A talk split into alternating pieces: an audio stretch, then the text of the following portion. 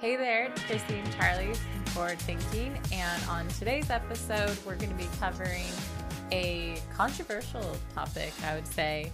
Um, and, you know, it's, it's everyone's favorite controversial topics, but it's MQLs. um, and we're actually, this is kind of a marketing ops debate. So Charlie's been doing some uh, LinkedIn posts uh, with the hashtag marketing ops debate and putting some questions out there that gets everyone fired up. Um, and, you know, People have a lot of opinions in marketing operations. yeah, we are quite opinionated in marketing ops. So, um, actually, ever, I think everyone. Why do you think that is? Um, I think maybe because there's so many different ways you can do things and they all have their pros and cons. Yeah, and I think everyone gets into a habit of doing things a certain way, and I think sometimes you don't want to figure out that there might be a better one. yeah. Or you get into the habit and then there has to be the contrarians out there that are pushing the the other narrative that you're doing everything wrong. Right. So Yeah. yeah, it's an interesting world to be in.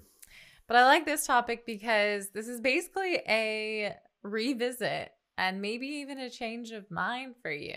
And this is what I think also wow, people can change their minds these days. yeah, people can change their mind. Like, you know, you might like a band when you're like 10 years old, but maybe you change your mind later. You know, something like that. So, uh, you, yeah.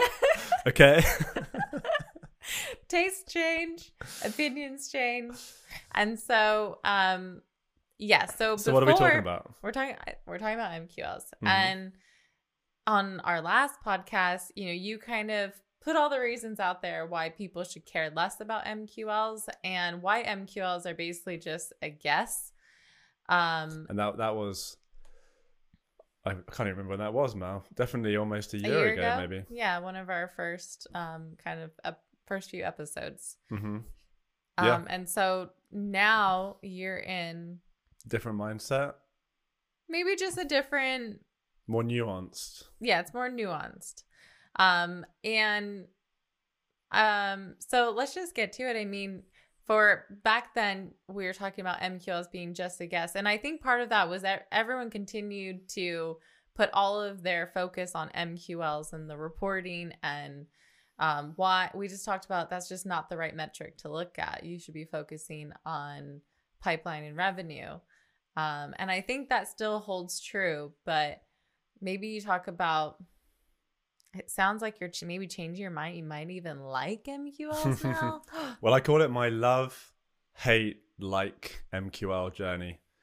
So back, you know, 10 years ago or several years ago, um, you know, MQLs was a big deal. I felt like it was something I, I looked at a lot. Um, then about five or so years ago, um, I started to get a bit disillusioned with MQLs. hmm Um, I hate to say this, but I feel like I hated MQLs before it was cool to hate MQLs. you're hipster yeah. Why did the hipster burn his mouth on a pizza? He ate it before it was cool. Before it was cool. anyway, so the um the the the journey in my mind was so and actually what the, I wrote about this in the newsletter um, last weekend around kind of the history of the MQL and why people hate them now. So maybe I'll go into that, and I think because that was why I started to really dislike MQLs. And um, so in in the newsletter, I, I had a few bullet points, and the the main reason why people started to get just so upset with them was that marketing started to just get way too focused with MQLs. It was Mhm. like the the number one metric they were looking at. You know, how many MQLs did I get from this event? How many MQLs am I getting each quarter? How many MQLs have I got this year? What what is my MQL goal? Um, and at the same time, they they weren't really looking at pipeline revenue like you mentioned earlier. Mhm. Um, so then what does that do, right? What gets measured gets managed, that famous quote.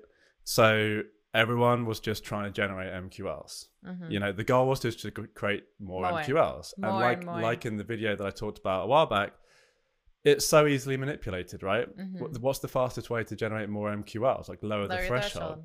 So Does anyone have like a threshold anymore? That, that's like yeah, that's what ended up happening. Is like uh, basically if you just like sneeze, you became an MQL. hmm So so yeah, they they were so marketing to MQLing basically anything, right? Um, and then you started realizing, oh, wait a sec, the conversion rate, when we look at funnel metrics, the conversion rate from MQL to pipeline is like less than 1%. Mm-hmm. Oh my God, we're really wasting a lot of. Um, uh, a lot of our SDRs and sales team time, you know, it, it creates that a bit of drama between those two teams, and and then you realize, okay, wait, MQLs don't really mean much, right? Mhm. Like you can't pay your bills with an MQL, right? You can't pay your staff. Investors don't particularly care about MQLs. So, you know, they care about revenue and growth. Mm-hmm. So now everyone thinks the marketing isn't driving revenue. And that's where we got to the point, you know, as this wave started with people hating MQLs because people were just too focused on them, right? And it, and they it was kind of a mutually exclusive situation where we were focusing on MQLs and we weren't focusing on pipeline revenue. Mhm. Yeah. Yeah. And I the I think the key thing there is just it's just like not standard as well. I think it's like you're and and people always say like how do I how do I generate more MQLs? I wrote a post about this last week and it you know p- part of that is you know, why are you even a- trying to answer that question? Is that going to solve your problem? Because I think we'll always see kind of symptoms to trying to just handle that. You generate more MQLs, even if they're not the right fit for you. That means just more stuff the SDR team has to sift through. There and what a result of that too is the SDR team is can we just automate more of this? And it's like, well, what's what's their job at that point? Mhm. and and then the the good ones aren't getting the proper follow up. So you'll I think that's wanting to generate more MQLs and then doing that is just going to further create the problem. So you need to look at you know where is the source of that problem and and it's probably means like it doesn't mean focus on generating more MQLs. So but but if we do go back to the original idea of an MQL, I think that's where maybe you can start to like MQLs again. And I think also with just a ton of the data that you can actually operationalize into prioritizing or, or creating an MQL is maybe where you can um, change your mind and maybe the business's mind, but still, you know, maybe is that maybe why you're starting to like them? And that's part that's part of the reason. I think the main reason is that i don't see now i think with the companies that we work with and i think a lot of people have cottoned onto this now. Um, i don't think it's mutually exclusive between caring about mqls and caring about pipeline and revenue. Mhm. so now you can care about both yeah. right? Like and the the thing is now companies are able to really tie their impact to revenue and they realize that they have to. Marketing can't be seen as a cost center. Marketing needs to get um, you know return on investment and be able to get more funding and more budget next year and so we need to be able to tie our activities to revenue and i think a lot of people have cottoned onto that over the last several years um, and it you know now it's kind of the norm right Mhm. so I see people hate on MQLs now, and I'm like, damn, like, I mean, it's it's like, and they say everyone should be focused on pipeline and revenue, and I'm like, oh yeah, also in news, water is wet. Like, like yeah, of course. Like, what marketer doesn't think that anymore? Yeah. right. Yeah And it's kind of like old news now that you shouldn't focus on MQLs and you should focus on pipeline and revenue. But you can't throw the baby out with the bathwater. There is, unless, you know, some companies are different. There's obviously more nuance on nuance and nuance, but you, there, there is generally a hand in a B2B, there's generally a handoff between marketing and sales, right? Mhm. And marketing should be trying to give sales the best um, leads, what if- for lack of a better term, yeah um, someone that is showing high intent, is good fit, and is ready for a sales conversation. Yeah. So if you have a high threshold for MQL, like maybe it's only demos or only contact us, or yeah, a lot of intent and not kind of like this, uh, you know, fluffy way of handing over an MQL. Then what is wrong with that? What is saying this is marketing has qualified this, and now sales you Mhm. are ready. Yeah. Now, I, I I think when it comes down to metrics and tracking and performance reviews, looking at MQLs, I don't think that's super important. Focusing on pipeline and revenue is obviously far more important. Mm-hmm. But as a leading indicator, I think MQLs give you uh, an idea of is our marketing mix engaging with the right type of people Mm-hmm. and is it engaging with them well? Mhm. And that gives you a pulse check on what's going on, Mhm. right? It's like any other metric, it is not looked at in isolation. Like you're not only looking at MQLs Mhm. if you're you know a mature organization, you're looking at that. You're looking at probably even earlier metrics like your web activity. Then you're looking at later stage metrics like revenue and pipeline. And if you're a marketing organization that ties that whole thing together, develops the story, has a good understanding of everything, then I don't see why MQL shouldn't be part of that story Mhm. anymore. Whereas in the past, I used to think, you know, just scrap it. It, it leads people down the wrong path. It's stupid. We should dump it. Now I think if you are obviously with the caveat, if you are focusing on pipeline and revenue as a marketing organization and you do have a deep understanding of, you know, the, the programs and how you are impacting revenue, then why not also have a look at MQLs too? It's part of the story. And, it, and it's an earlier stage indication on what's what's working and what's not working. Um, yeah, I think it's all about having a. It's like anything in life, like having a healthy mindset on how to use it. Like you can cut out, you know, all carbs from your diet and be keto, but how long can you do that? And is that even really going to solve your problem? Or are you going to fall into other bad habits or like, you know, like anything? Like you want to have a balance to all of the metrics that you're using. And I think to your point too, I think um the the key thing here is you can do much smarter MQLing and with the data set that we have just at our fingertips. And you can also have a more structured um kind of data set for that as far as you know is it tailored toward your target accounts or the right accounts and i think now more than ever. We have a better insight uh, you know all companies into what their icp is and they can actually operationalize that.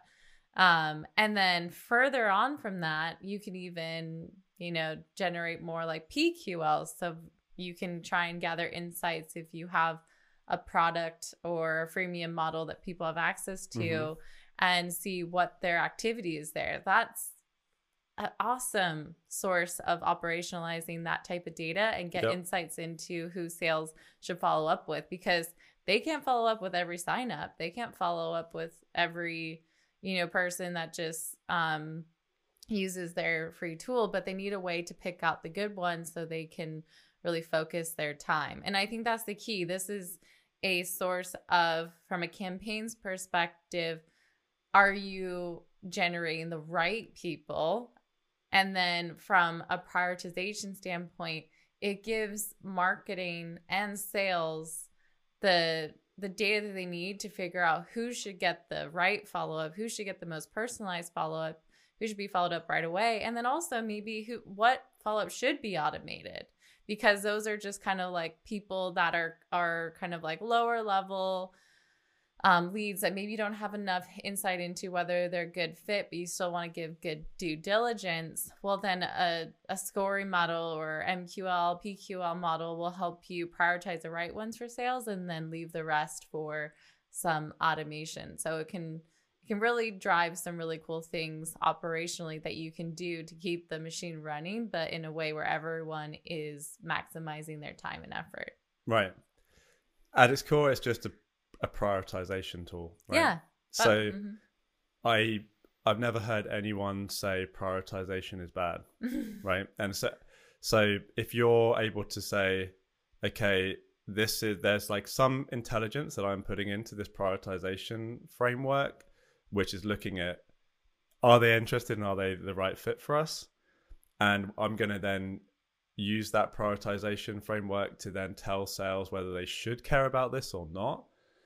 Um, and then I want to be able to see are we generating high priority leads for sales or low priority from different activities? I don't see the problem with that, right? Mhm. So, and again, this with all the caveats, like of course focus on revenue, of course focus on pipeline, like who isn't now, and that you know don't get too don't live or die by the MQL number. It can be very misleading. You have to understand where the traps are. But if you're a sophisticated marketer, you're able to really think about it properly. And obviously focus on pipeline and revenue. I said that like a hundred times because I want to make sure people are clear. Like we're not saying only focus on Yeah. MQLs. no doubt someone's still gonna comment. Yeah. Um, well, that's the problem with you know all of the stuff on social media. It, it lacks that you can't be nuanced. Um, one, it doesn't get if you're too nuanced and you, you're too like kind of it depends, then um, like it doesn't get as much engagement. And then also, it's always good to kind of like people love being the contrarian and tell everyone else kind of they're doing the wrong thing. hmm So, um, but yeah, so I think the it this this the moral of the story is, you know, whether you're calling it an MQL or not, you probably have a process where you're handing leads to sales, right? Um, so uh, like a lot of people, it's easy for them to define it as an that as an MQL, and it does have some value if you are making sure you're focusing on all the right things too. hmm Yeah, totally. So That's it. you know, now we kind of like MQL. We'll do another one in a year. I'll probably hate them again. but the thing is, and I think this is the key to this is you we like MQLs when they're used properly and then also just operationalized effectively. Um, if you're just saying anyone who just does anything is MQL, not really the case. So, all right. So yeah, we'll revisit this maybe in a year and see if you change your mind, Charlie. Yeah, probably, probably will have. Yeah.